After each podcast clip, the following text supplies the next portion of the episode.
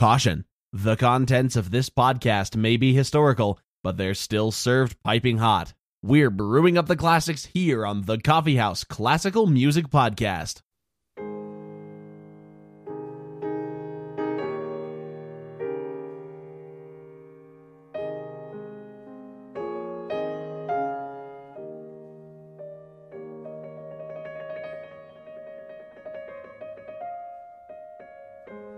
Hello and welcome to the Coffee House Classical Music Podcast. My name is Asa. And I'm Allison. And it's that time of year again. That's right, Christmas, when we talk about the final years of a great composer. Yes, that classic annual tradition. If you've been listening for the past couple episodes, this is the third installment of our dive into the divisions of Beethoven's life. Today, we're going to be concluding that series with the third and final late period. Before we do, if you haven't listened, I would highly recommend that you jump back, listen to our previous couple of episodes, um, so that you can have some context before we jump right in. The late period picks up sometime around 1815, but some scholars put it actually as early as 1812 now, again, give or take some on these dates, they're really not hard set divisions. During this time, Beethoven had much to be disappointed in. First, his ever worsening deafness. This eventually became complete by about 1818, and he could literally hear nothing. As a result, we are actually left with some interesting primary sources, which are the conversation journals. So these were journals that were used for people with whom Beethoven was speaking. They would get to write down their part of the conversation, and then Beethoven would respond in words with his own voice. And thus, these journals are mostly one sided. Now, what's more is that many were destroyed by their posthumous publisher, and those that remain are actually wrongfully altered by that publisher in some instances. So, unfortunately, they have to be taken with a grain of salt. Another point of frustration for Beethoven throughout his later period revolved around family matters. Beethoven was a bachelor for life. By choice, he determined that his work ethic and marriage did not mesh well. However, his brother Caspar Karl died suddenly of complications from tuberculosis. In his will, he had at first entrusted Beethoven with the sole custody of his son, Beethoven's nephew, Karl. Now, this will was revised later that same day, prior to Karl's death, that he actually wished both Beethoven and his wife Johanna to have joint custody of little Karl, and to please be harmonious with each other about it. well, that part didn't come easy. Beethoven did not like Johanna, and she was of questionable moral character. Apparently, just a few years earlier, she had actually been imprisoned for embezzlement. For several years, until about 1818, Beethoven was in several legal battles to actually win custody of his nephew, whom he began to view more as a son that he never had. It seems that little Karl, the nephew, was slightly terrified of his temperamental uncle, but still respected and helped him out where he could. Though nearer to the end of Beethoven's life, as he began to grow more and more distrusting of everyone, this relationship did become strained. Finally, Beethoven worried about his finances, though this was mostly unfounded. It is true, in the early 18 teens, there was an economic depression, and many of Beethoven's patrons had to reduce their allowance to him. But he was still very well liked and never really on the brink of bankruptcy. If anything, though, this fear spurred him on to continue writing. He did make an effort to put himself out there and endear his music to people, and eventually was better off than he had ever been before. Now, most of the works written in the final period were based solely on what Beethoven envisioned in his imagination. He did begin to rely on Baroque styles of harmony and fugue, because these harmonic rules were absolute. He knew what they would sound like.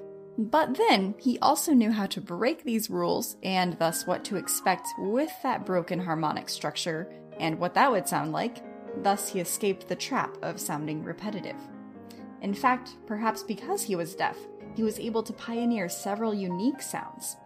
His music of this period is often described as introspective You can just imagine Beethoven sitting before his draft scores, pondering the harmonies and how they would play together. Miraculously, Beethoven even adventured into a genre he had never tried before the Mass. He composed the Missa Solemnis between the years of 1819 and 1823. At the time of its completion, he thought of it as one of his greatest works. Of course, this is also when another of his greatest works, the fantastic Ninth Symphony, was written. For a more in depth look into this, please listen to our episode number 44, because of course we made one on the Ninth Symphony. Obviously.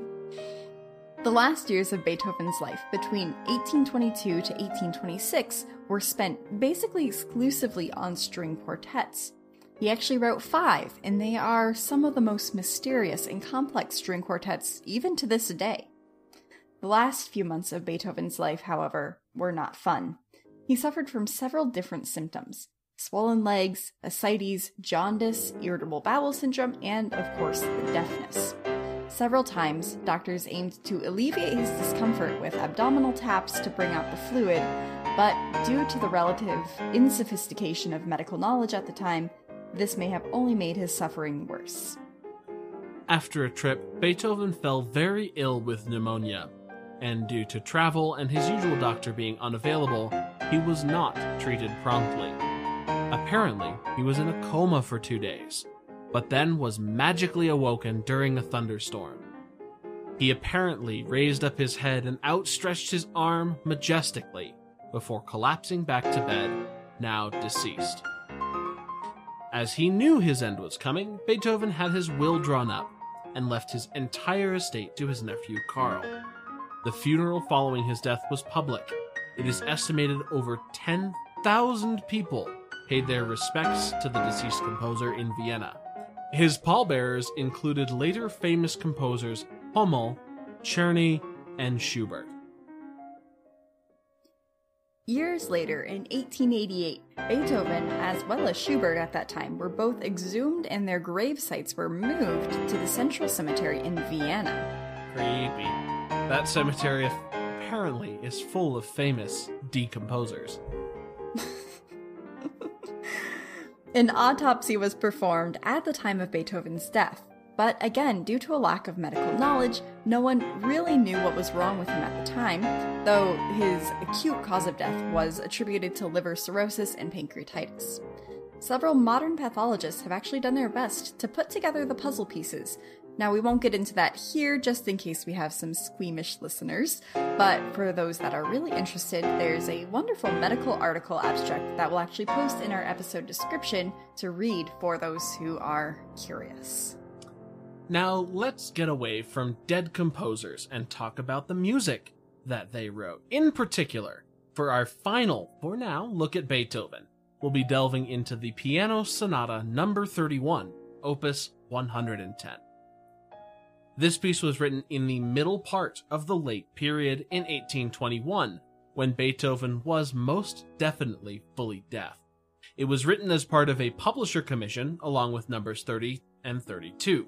Apparently, after finishing these three piano works, the last piano works that Beethoven would compose, he declared the pianoforte to be an insubstantial instrument to carry out his true musical visions. But nonetheless, these sonatas are still remarkable in their ingenuity. We'll start with the first movement, of course. It's in sonata form, what else? And Beethoven still held on to this one standard. However, the development section is only 16 bars long. Beethoven actually seems to have been doing more development in the exposition and recapitulation sections. It all starts out somewhat somber and ceremonial sounding before moving into a more classic sounding melody with 16 note accompaniment for our first A flat major theme.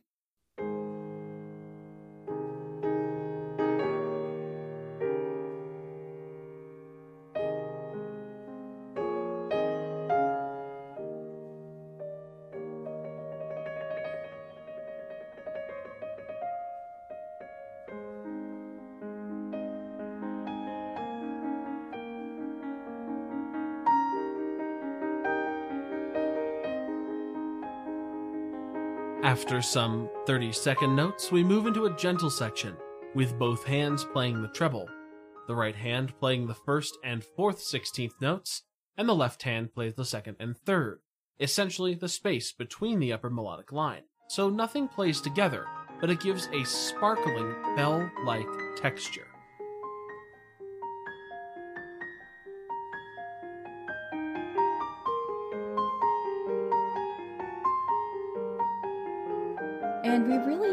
That Beethoven is not afraid to write very spaced out chords, rather than the dense, dark chords he used to write. Here in the bass, we hear the 16th note chords are moving ever lower on the keyboard, while the right hand plays higher and higher melodic lines.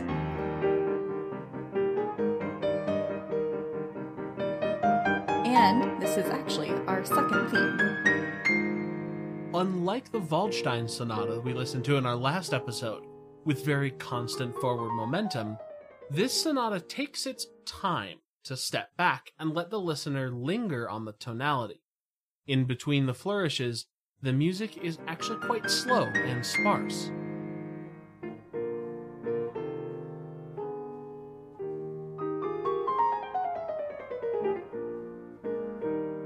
We now move into our very short development section, and we have the first theme here played in F minor.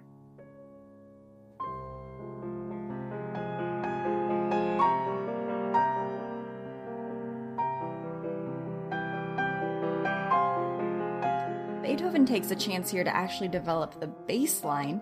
So instead of just hearing the 16th note repeated chords, he actually adds a moving arpeggiated line.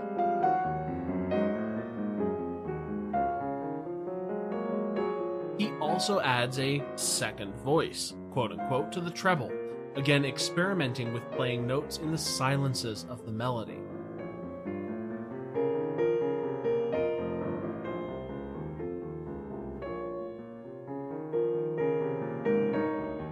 Coming out of the development and into the recapitulation, we go right back into the first theme in A flat major, but the bass line is still developing. Because of this, right off the bat, it may not seem like it's actually the recapitulation.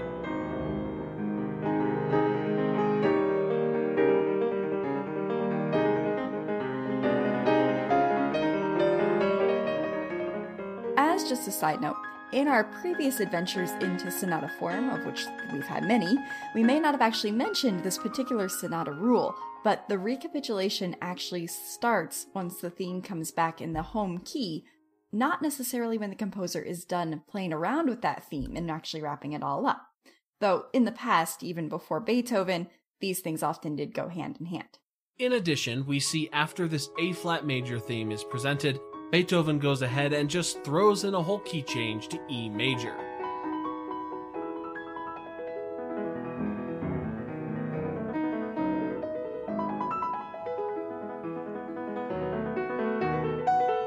Now, E major is not really a key we're supposed to go to from A flat.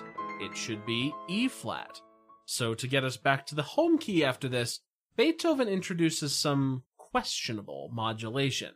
But to sell it more, he asks the performer to slow down and even writes drawn out notes, again giving the listener more time to ruminate on the tonality.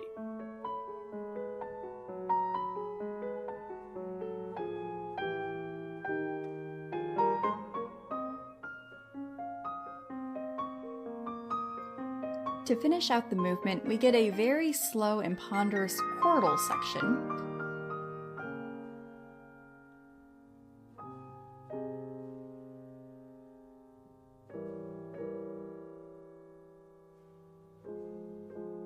Which is followed by some fast notes passed up and down the keyboard, but never having both hands playing together.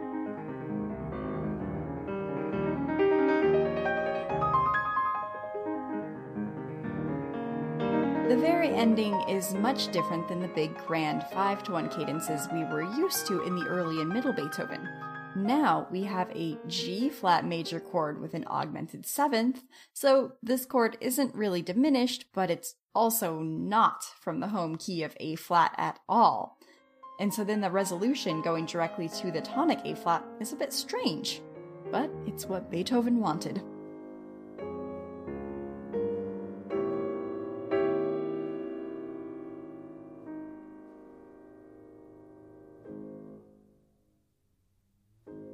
It's instances like this where I wonder if Beethoven's hearing impairment maybe emboldened him to try new things. Sometimes I wonder that if he was able to hear how different some things sounded, that he might have rewritten them. But he, this was just basic theory. He knows that G flat, which is a technically diminished seventh of A flat, he knows that that is not real theory. But it's one thing to know that, and it's another thing to hear it in practice. well, as you can hear, it's not so jarring that it's completely out of left field. That's true. It's just different. so let's move on then to the second movement. Into even in his later years, Beethoven never passed up the opportunity to take from his teacher Haydn and give us a little musical joke.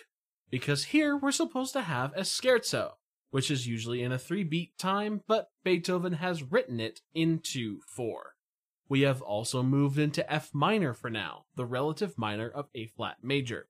This is a boisterous sounding movement, much more so compared to the more dreamy fantasia like quality of the first movement.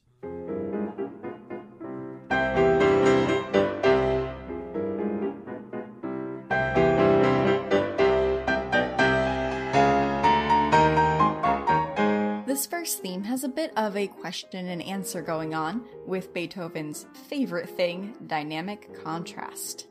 In spite of the first bit of the theme being straightforward and on the downbeats, Beethoven quickly turns that all on its head with the help of syncopation.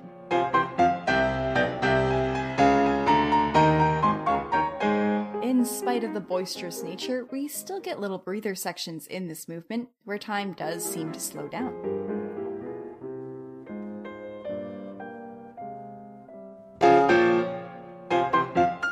B section features running eighth notes and has moved into D flat major.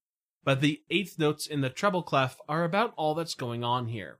The bass features a single note played on beat 2 of each measure, and nothing much else.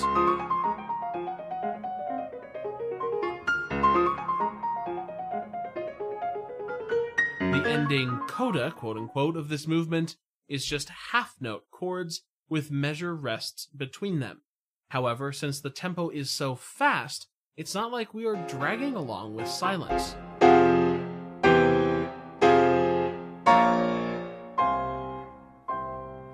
As the final chord holds, there is little eighth note flourishes on tonic arpeggios in the bass, reminiscent perhaps of a Baroque style dance. Overall, though, it's a pretty quick movement.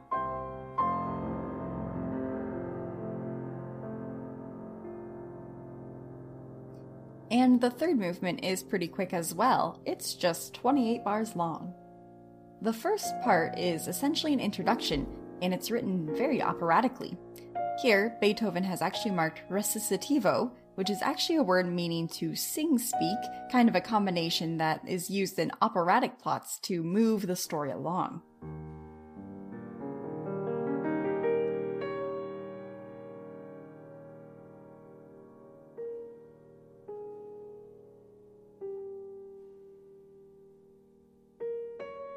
And along we move to the next section in A flat minor.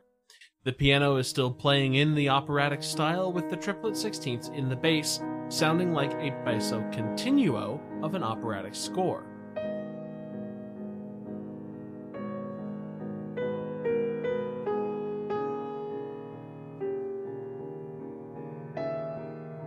It really continues to be song like. Here we're feeling the strife, our operatic pianoforte is going through.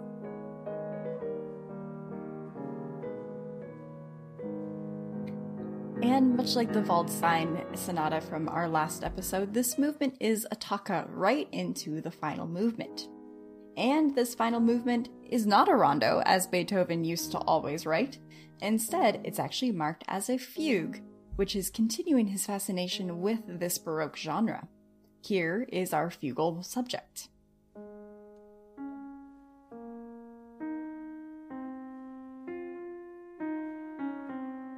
And we eventually get this played into a three voice fugue.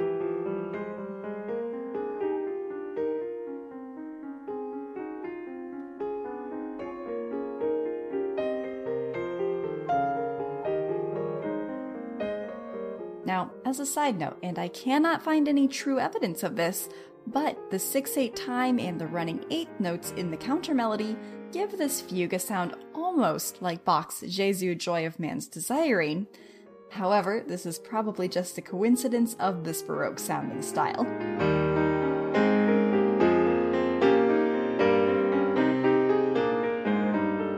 Something that's very nice about this fugue is how easy it is to hear each episode. Due to the relatively simple nature of the dotted quarter note in this theme, it's very easy to hear right away as it comes marching in over the background eighth notes.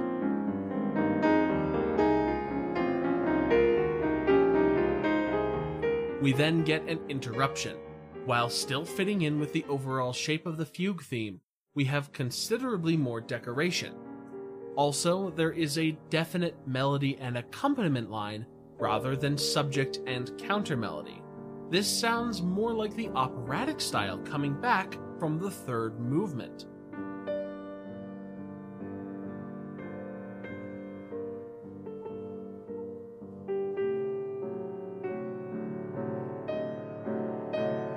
After all that, before moving back toward the fugue, Beethoven brings back the theme of silence between chords he's carried through the whole piece, this time with a great crescendo.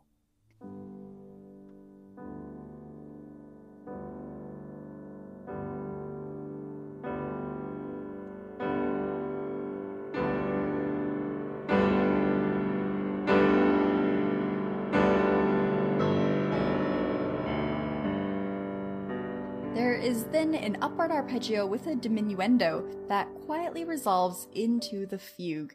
But this time, the theme has actually been inverted. All the previous upward leaps now move downward by the same interval, and vice versa. This is basically a whole new fugue that Beethoven has tacked onto the end of the movement. And again, there are three voices.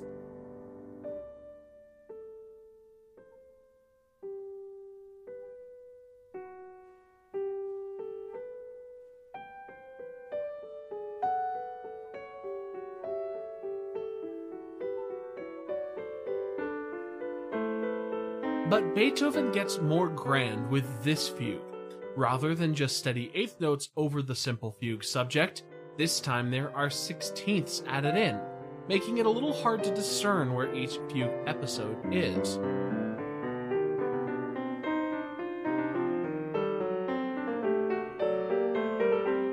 Now you'll notice here, if you listen closely in the bass, Beethoven has actually written the fugue theme in its original inversion, but it's tied dotted quarters now, an augmentation of the rhythm.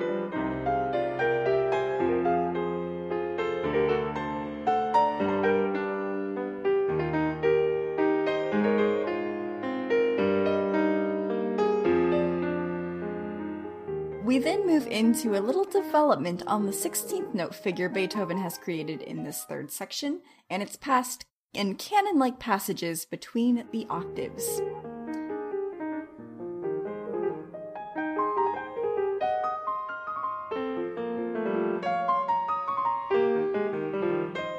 In a final grand lead up to the end, Beethoven has finally modulated us back to A flat major. We hear the speedy sixteenths in the treble, but the bass proudly sings out the fugue.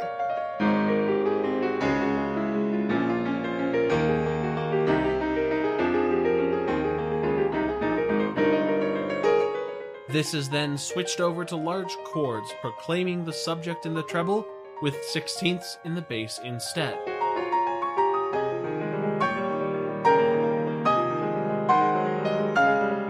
This last little bit seems to almost refer back to the very first movement theme. There is a long note at the beginning of the measure, followed by the quarter and eighth note pickups at the end. It's not exactly the same since we are now in 6 8 and the first movement was in 3 4, but perhaps it is a little nod.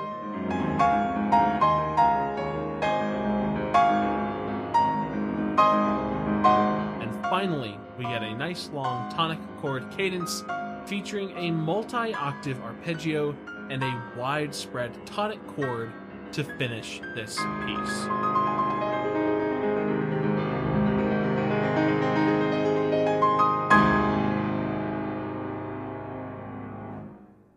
And with that widespread tonic chord, we will conclude our three part series of Ludwig von Beethoven.